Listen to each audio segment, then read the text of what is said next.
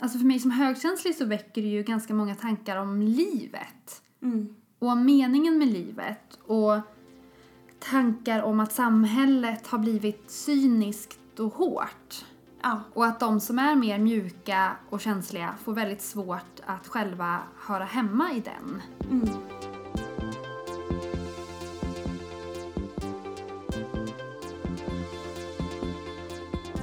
Du lyssnar på HSP-podden med Leveby och Klar. Hej och välkomna till HSP-podden med Leveby och Klar. Podden som handlar om personlighetsdraget högkänslighet. Som ju är ärftligt och lika vanligt bland män som bland kvinnor. Hej Matilda. Hej Ida. Du, idag ska vi prata om någonting sorgligt. Ja. Som har berört många. Nämligen artisten Tim Berglings död. Mm. Han är också känd under namnet Avicii. Var du när du fick veta att han hade lämnat oss? Jag minns faktiskt inte exakt var jag var någonstans. Men jag minns att jag fick ju den här notisen på mobilen från Aftonbladet eller Expressen. Där det bara stod i princip, antar jag, att artisten Avicii är död. Och det bara högg till i magen. Det är den känslan jag minns. Det var din första reaktion. Du då? Jag var ute med några vänner. Och jag har ju själv inga såna här pushnotiser och sånt där. För jag försöker ju hålla mig borta från nyheter och så. Men det var en bordsgranne som sa det. Och min första tanke var nog att nu orkar han inte längre. Mm. Det hade ju funnits indikationer på att det var ganska jobbigt ett tag för honom. Och det här är ju någonting som har, alltså som såklart rörde upp jättemånga känslor hos jättemånga. Mm. Nu har det ju gått en liten tid, en dryg vecka och sådär. Men både du och jag har ju fortfarande läst mycket om det här. Det är ju fortfarande väldigt många medier som skriver om det. Men också ganska många personer i HSP-grupper på Facebook har jag märkt. Mm. Väldigt många som skriver att Tim Berglings bortgång har berört dem på ett personligt sätt. Som de tidigare aldrig har varit med om. Och att många känner sig liksom sorgsna och tomma i själen. Mm. Det är väldigt starka känslor. Verkligen, för någon som man egentligen inte känner personligen. Nej. Varför tror du att vi blir så ledsna? Ja, jag kan ju bara liksom stämma in i de känslorna som många har berättat om. Att det har varit ganska ett tufft besked. Jag själv tyckte att det liksom var jobbigt när jag såg det. Och sen har jag liksom försökt hålla mig ifrån det där ganska mycket. Men det har ju varit ganska oundvikligt. Eftersom medier har skrivit jättemycket om det här och alla pratar om det och jag har pratat om det med vänner och kollegor och sådär. Men jag har tänkt att den här dokumentären, den ska jag inte ge mig på. Jag ska inte kolla på, jag orkar inte kolla på den. Inte än. Men sen i fredags så kände jag att jag måste, jag har varit sjuk också, det hörs säkert. Jag är lite täppt och sådär fortfarande.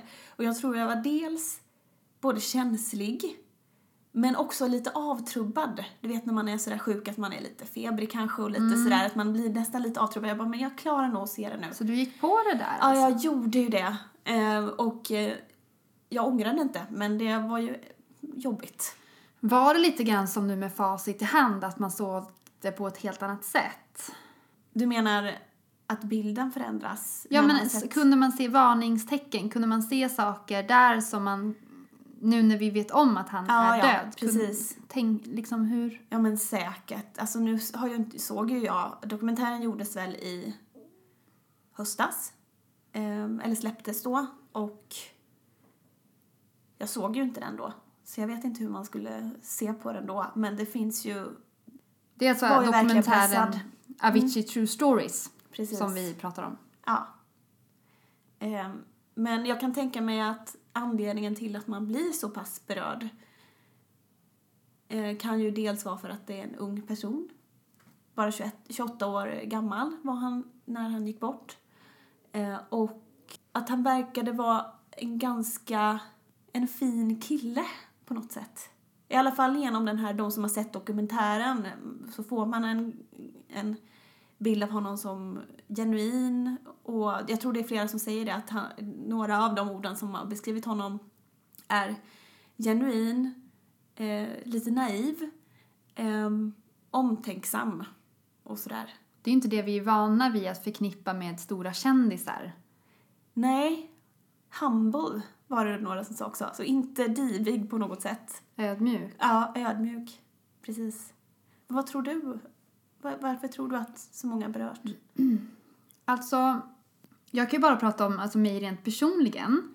Och då, alltså för mig som högkänslig så väcker det ju ganska många tankar om livet. Mm. Och om meningen med livet. Och tankar om att samhället har blivit cyniskt och hårt. Ja. Och att de som är mer mjuka och känsliga får väldigt svårt att själva höra hemma i den. Mm. Det är ju värt att säga att ingen av oss kände ju Tim Bergling. Och jag kan ju rent personligen tycka illa om att medier nästan vältrar sig lite i hans bortgång. Naturligtvis så måste man ju liksom rapportera, och vi jobbar ju med nyheter själva. Och jag har till och med varit lite tveksam om att prata om honom i det här avsnittet. För det känns inte helt respektfullt. Nej. Men samtidigt så var han ju en offentlig person och som sörjs av många. Och alla har ju rätt till sina känslor. Mm. Men ja, med det sagt då så tänker jag att då ska jag ta med den här konstiga friheten att själv spekulera. Mm. Och jag vet ju naturligtvis inte, men jag tror att Tim Bergling kan ha varit högkänslig. Mm. Kanske till och med en särbegåvad sådan. Mm. Sett i hans otroliga färdigheter. Mm. Jag tänker på att han själv har ju benämnt sig som introvert. Mm. Och att han inte gillar småprat. Mm. Han vill alltid prata på djupet. Eller som han själv sa då i dokumentären Avicii True Stories. Jag deepsnackar alltid med folk. Ja.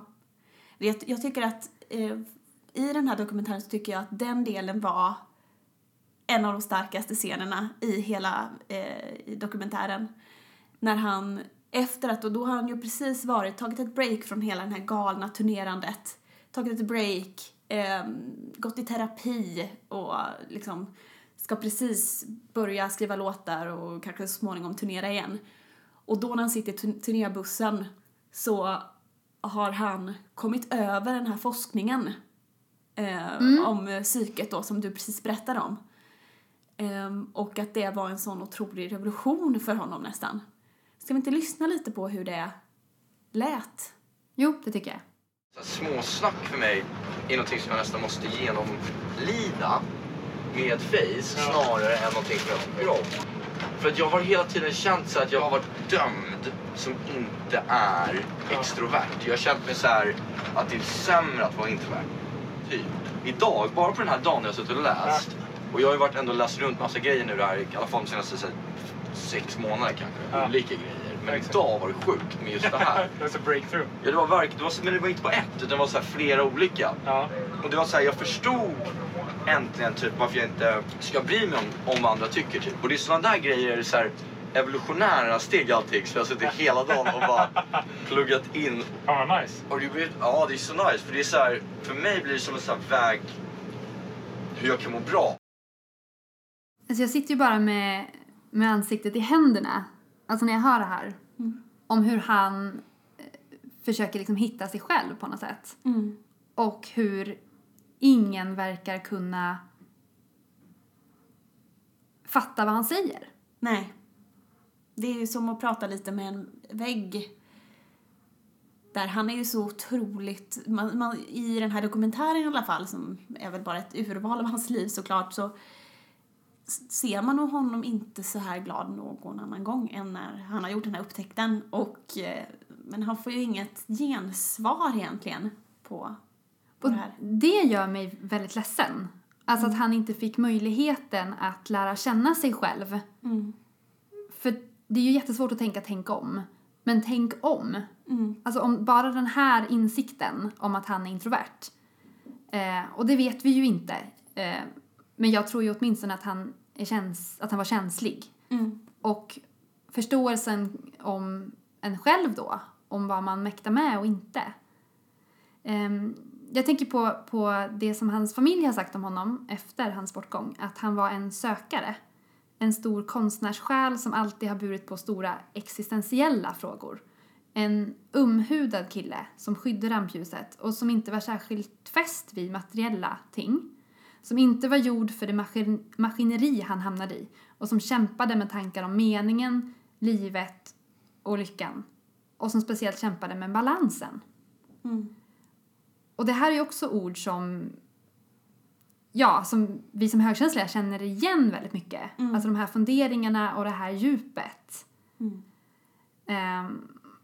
Men just det här att han var känslig och inte gjord för framgångens baksidor. Men att ingen verkade liksom ha lyssnat. Nej. Det tar ju väldigt lång tid innan han till slut får spela sitt sista gig. Liksom. Och han var ju drabbad av alltså psykisk ohälsa. Det här var ju...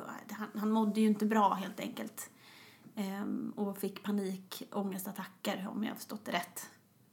Men trots det och trots även fysiska problem så ville folk runt honom att han skulle upp och gigga nästa dag igen. Och då är det inte så svårt att tro att man kan tappa bort sig själv. Nej. Mitt i allt det där. Jag läste en krönika från journalisten Greta Turfjäll. Hon jobbar på Dagens Nyheter. Hon skrev att ingen runt omkring honom verkade veta hur de skulle hjälpa den här plågade stjärnan. Och att han själv, alltså gå tillbaka till lite det här, att han själv ville snacka på djupet men att ingen verkar kunna det. Och att han själv larmade men att ingen av de här killarna runt honom lyssnade. Och alltså just det där att ingen verkar ha frågat hur det kändes. Alltså det verkar inte riktigt finnas plats för känslor. För de här djupa samtalen, för existentiella frågor. Alltså det kan ju jag känna igen mig i. Och säkert många högkänsliga. Alltså det här riktigt djupa. Det är det inte många som mäktar med. Nej, och det verkar ju inte ha varit så för hans del. Och jag tänker, det kan också, det har väl många pratat om också. Att han bara omgav sig med de här unga killarna.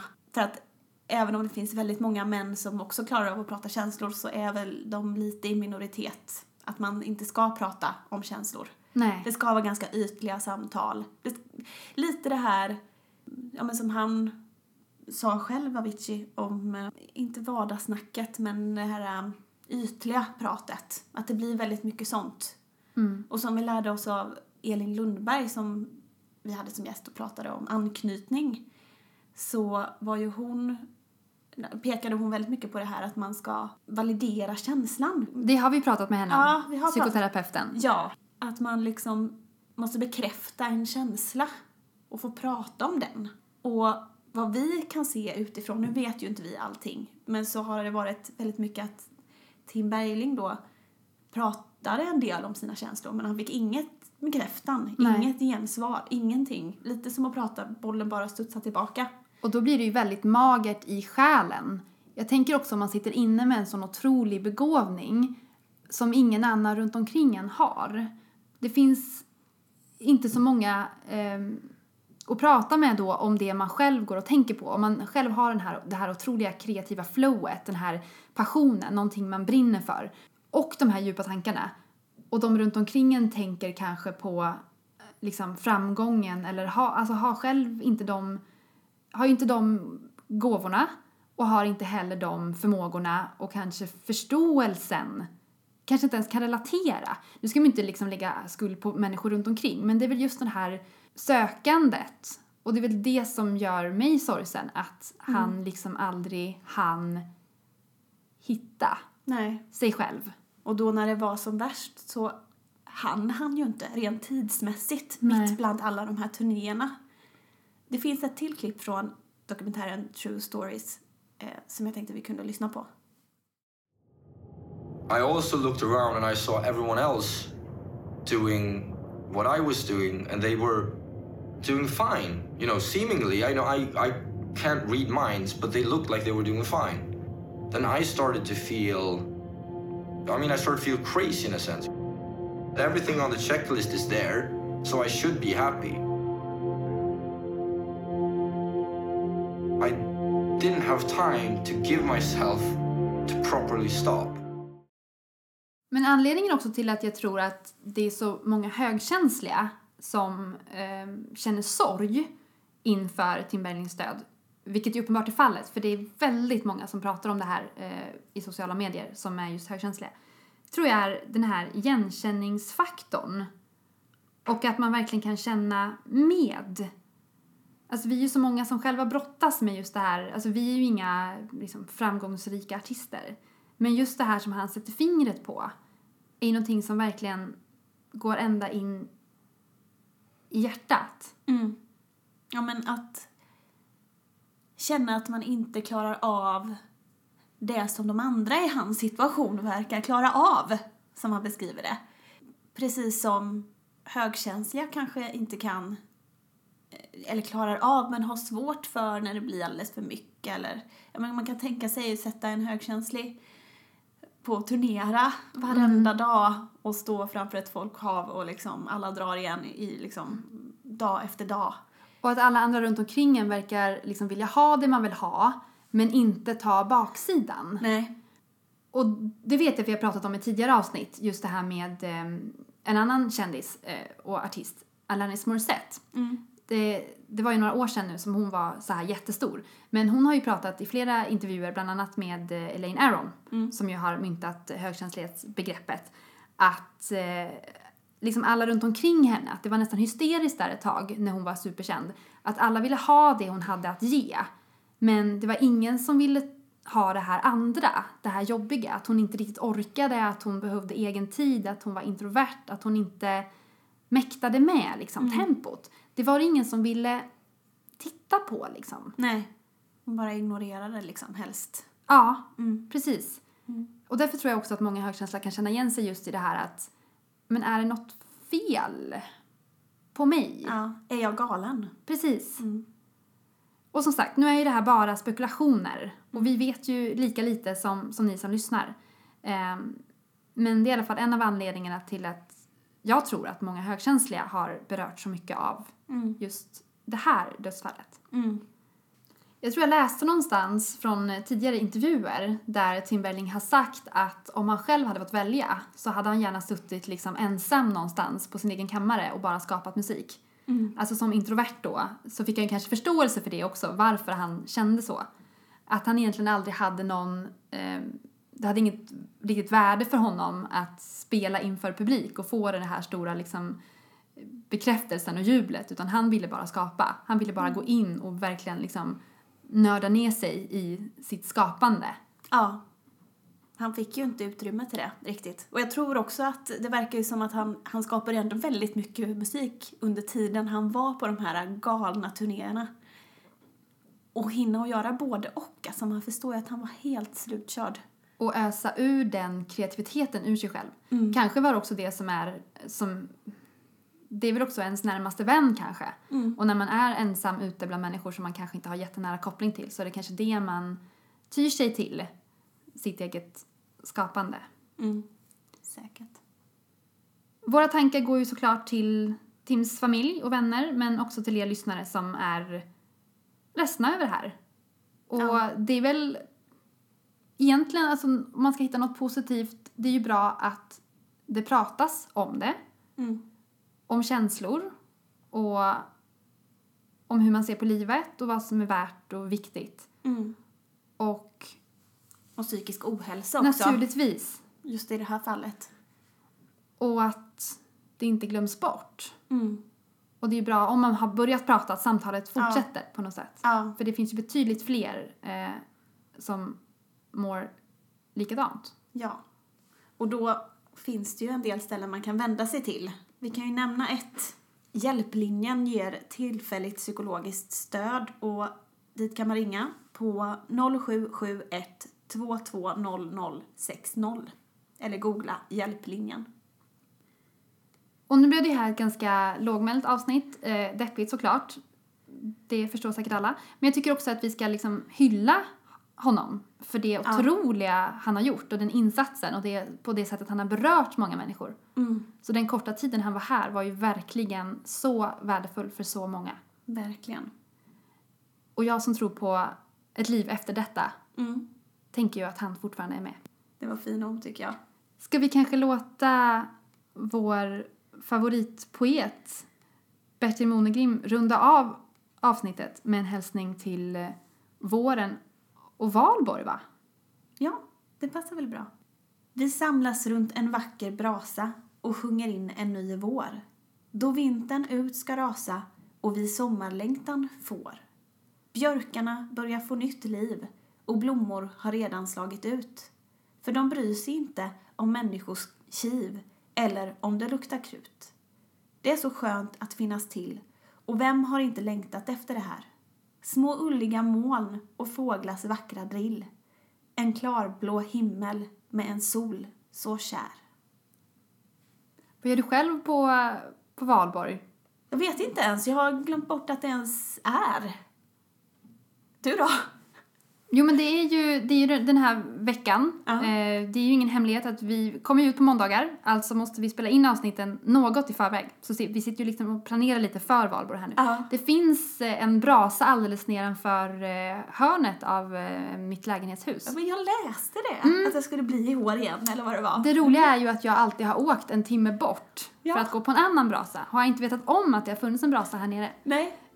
Så att jag behöver inte knappt lämna lägenheten. Ja, vad skönt. Behöver du inte planera särskilt mycket då? Nej, och jag kan träffa lite folk. Och sen kan jag bara dra mig in det är perfekt, i mitt skal igen. Mm. Om du vill komma i kontakt med oss så går det bra att mejla. Vi nås på levebyoklar@gmail.com.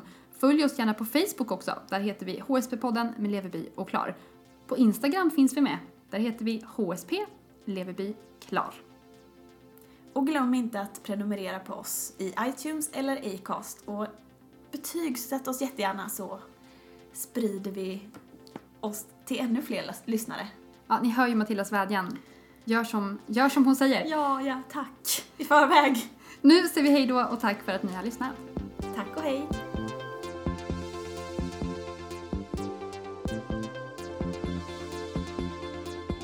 Du har lyssnat på HSP-podden med Leveby och Klar.